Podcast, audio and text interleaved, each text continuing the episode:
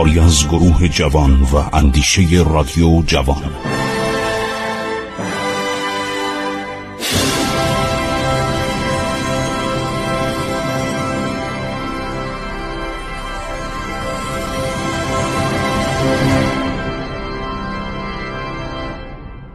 بسم الله الرحمن الرحیم. با سلام و عرض ادب و احترام به حضور شما شنوندگان عزیز رادیو جوان من خسرو معتزد هستم. در ادامه برنامه عبور تاریخ یکی از دورانهای بسیار سرنوشت ساز تاریخ ایران رو بیان می کنم دولت ایران بیشتر مناطق ارمنستان را به دولت روم واگذار کرد. از ارمنستان فقط شهرستانهای واسپورکان سیونیک و دوین برای شاهنشاه ایران باقی ماند. امپراتوری روم در دوران 11 ساله صلح و دوستی پس از سال 591 به قدری در ایران نفوذ یافت که یک محله کاملا رومی و رومی نشین در قلب شهر رومگان یکی از هفت شهر تیسفون به وجود آمد که اینها همه مردم از چشم خسرو پرویز می‌دیدند خسرو پرویز یه آدم لاابالی بود. آدمی بود که خوشگذران بود آدمی بود که به قول معروف زمان رو همینطور میگو باید بگذره و مردم زیاد از این خوششون نمی اومد بنابراین این مسائل در امپراتوری ایران وجود داره. خسرو پرویز عرض شود که بندویه را به سرپرستی دیوانها و خزائن اموال گماشت. فرمان او را در همه امور کشور جاری کرد. داییش بود. دایی دیگرش وستهم یا بستام را به فرمانروایی خراسان و کومش. کومش کجاست؟ یعنی سمنان و دامغان و تبرستان و گرگان گماشت. دیگر کارگزاران خود را به اطراف گسیل داشت و نیمی از خراج را از مردم برداشت. در این زمان دشمن اصلی خسرو پرویز وهرام چوبین بود. چرا؟ برای اینکه وهرام چوبین رفته بود به سرزمین خاقان. سرزمین خاقان هم از نظر نظامی خیلی قوی بود و این بود که خسرو پرویز نگران بود که مبادا بهرام ذهن خاقان رو که جزو مریدان او بود و سلطنت خودشو از بهرام چوبین داشت. برای اینکه وقتی پدرش به قتل رسید انتظار می‌رفت که خاقان یلتکین هم به قتل برسه. ولی بهرام اون رو بخشید. خیلی مورد عنایت قرار داد. آوردش تیسفون نشان کنار هرمز و مقامش رو بهش برگردون تاجش هم بر سرش گذاشت. و این جالب بود که اینا دیگه فامیل تقریبا شده بودن. رابطهشون خوب بود. خسرو پرویز نگران بهرام چوبینه. خاقان یلتکین برادری به نام بقاویر داشت که سوارکار و دلیر بود. بهرام در مجلس خاقان می نشست هر زمان بقاویر می اومد دید خیلی بیادوانه صحبت می‌کنه و با برادرش خیلی تون صحبت می‌کنه.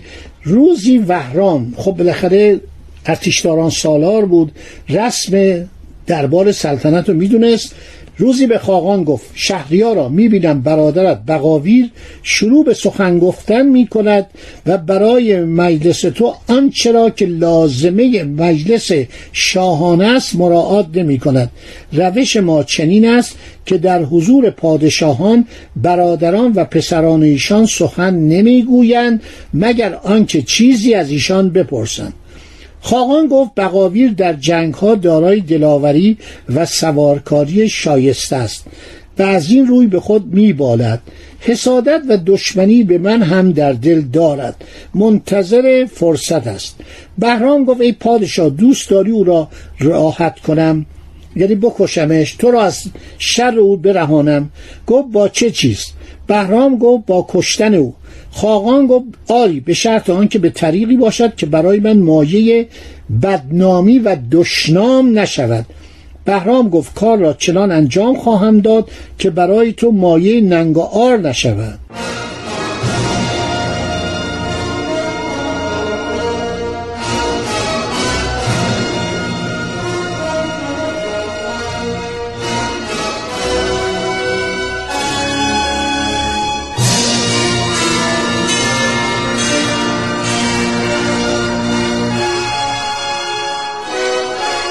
بعد بهرام میآید و در اون صندلی طلایی که بود کنار خاقان می نشیدن بقاویر میآید طبق معمول با صدای بلند شروع به سخن گفتن می کند بهرام به او می‌گوید ای برادر چرا حق خاقان را رعایت نمی کنی در برابر مردم هیبت و جلال شاه را آشکار نمی سازی بقاویر برادر خاقان اینو از کتاب اخبار التوال دارم نقل می کنم جواب داد ای سوار گریخته رانده شده تو را با این چه کار؟ به تو چه مربوطه؟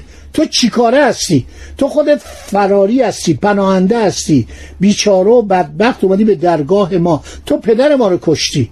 ما فراموش نمی کنیم در جنگ پدر بزرگوار ما رو کشتی. اینجا حالا چین فضولی چطور می‌کنی؟ به تو چه؟ من با برادرم چطور صحبت می‌کنیم؟ وهرام برمیگرده که من این کار را دوست ندارم. زیرا اگر من جای خاقان بودم اجازه نمی‌دادم که با من این گونه سخن بگویی بقاویر گفته به تو ارتباطی نداره بر سر جای خودت بنشین. همین اندازه که ما تو رو پس نمیدیم به خسرو پرویز برو خوشحال باش. بهرام برگشته گفته که تو خیلی به دلیری و شجاعتی که بیشتر از من نداری میبالی.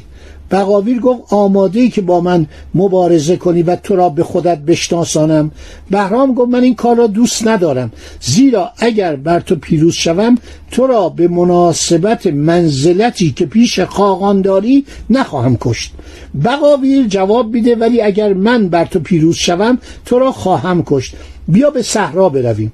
به صحرا برویم یعنی بریم به اون بیابان یا اون پارک یا اون باغی که جلوی کاخ سلطنتی بوده. برام گفت من این کارو نمی کنم فقط اگر خاقان اجازه بده و به شرط آنکه اگر تو را کشتم از من خونخواهی نکنند و سوی شاه و سرداران به من سرزنشی نباشد حاضرم با تو جنگ تن به تن بکنم. اون موقع ببینید یکی از بزرگی این بود که آدم پهلوان باشه. این بود که بهرامم به خودش مطمئن بود. عرض کردم سردار شجاعی بود. بقاویر گفت من قول میدم که اگر تو منو کشتی کسی مزاحم تو نشه. میگه به شرطی من حاضرم با تو بجنگم بقاویر به بهرام میگه که باید همدیگه رو بکشیم. رحم و ترحم و بخشش در این جنگ بخشودگی و عفو لزومی نداره. اصلا در کار نیست. جنگ باید جنگ تا حد خونریزی باشه. بقاویر گفت موافقم. بهرام هم گفت من موافقم. خاقان به بقاویر گفت تو را به این مرد که به ما پناه آورده و خواهان حمایت ماست چه کار؟ چیکارش داری؟ بابا این مهمان منه اومده اینجا سردار بوده. با پدر من جنگیده درست پدر منو کشته. ولی اینقدر انسانیت کرده محبت کرده. ما چرا باید با این مهمان این کارو بکنیم؟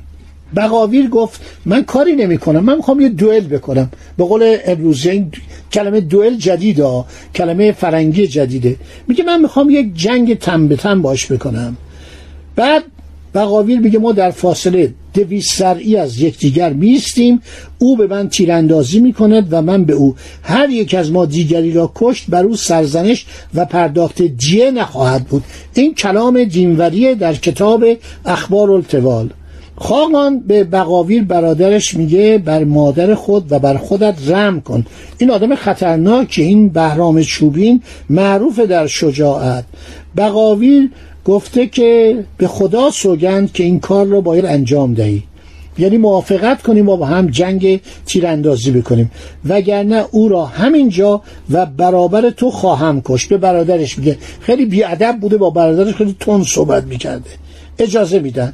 بقاوی رو بهرام همراه تنی چند از سرداران برای نظاره مبارزه بیرون رفتند بقاویر در فاصله دویست زرعی بهرام ایستاد. بهرام به سرداران گفت اگر او را کشتم مرا سرزنش مکنید که او بر من ستم کرد و خود می‌بینید. گفتن سرزنشی بر تو نیست. جنگ انجام میشه.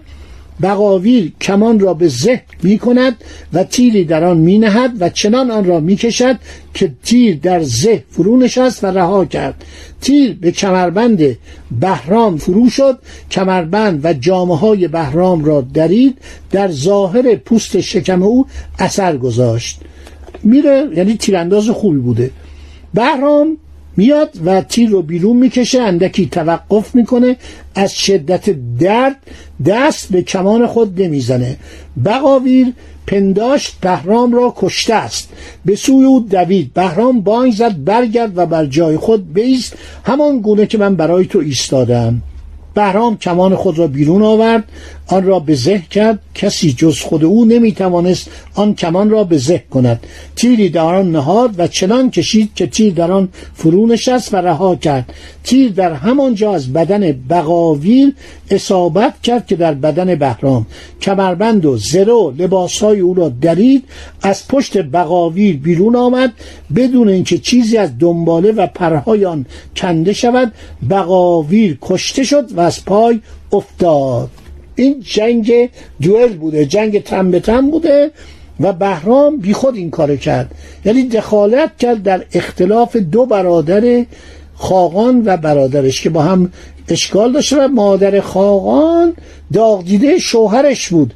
شوهرش یعنی پدر یلتکین رو کی کشته بود؟ بهرام چوبین حالا پسرش هم کشته. و این حالش خیلی بد شد. مادره گریه کرد زاری کرد ولی خاقان خیلی خوشش اومد. خاقان از شر برادرش راحت شد و حالا خیلی خوشحاله ولی خسرو پرویز ناراحته. خسرو پرویز میگه ما چیکار کنیم؟ میگه ما باید یه کاری کنیم که بهرام کشته بشه. این آدم خبر خب می‌رسید اینا جاسوس داشتن. این آدمی که توانسته برادر خاقان رو بکشه و در اونجا اون قدرت به دست بیاره آدم خطرناکیه. این به زودی سراغ ما خواهد آمد. و همینه که میگه من تصمیم می‌گیرم که یک کاری کنم اینو بکشیم. هرمز گرابزین. هرمز گرابزین رئیس سازمان جاسوسی خسرو پرویز بوده. هرمز گرابزین اسمش در تاریخ ها اومده. هرمز گرابزین یا هرمز خرابزین. این آدم رئیس سازمان پنهان پژو بوده. بدانید که این کلمات فارسی. سازمان فارسی پنهان پژو فارسی. یک دستگاه اطلاعاتی خیلی قوی است و عرض شود که می‌گویند باید ما اینو بکشیم. که اینو داشته باشید تا برنامه آینده باقی ماجرا رو بگم. خدا نگهدار شما. روز خوشی داشته باشید.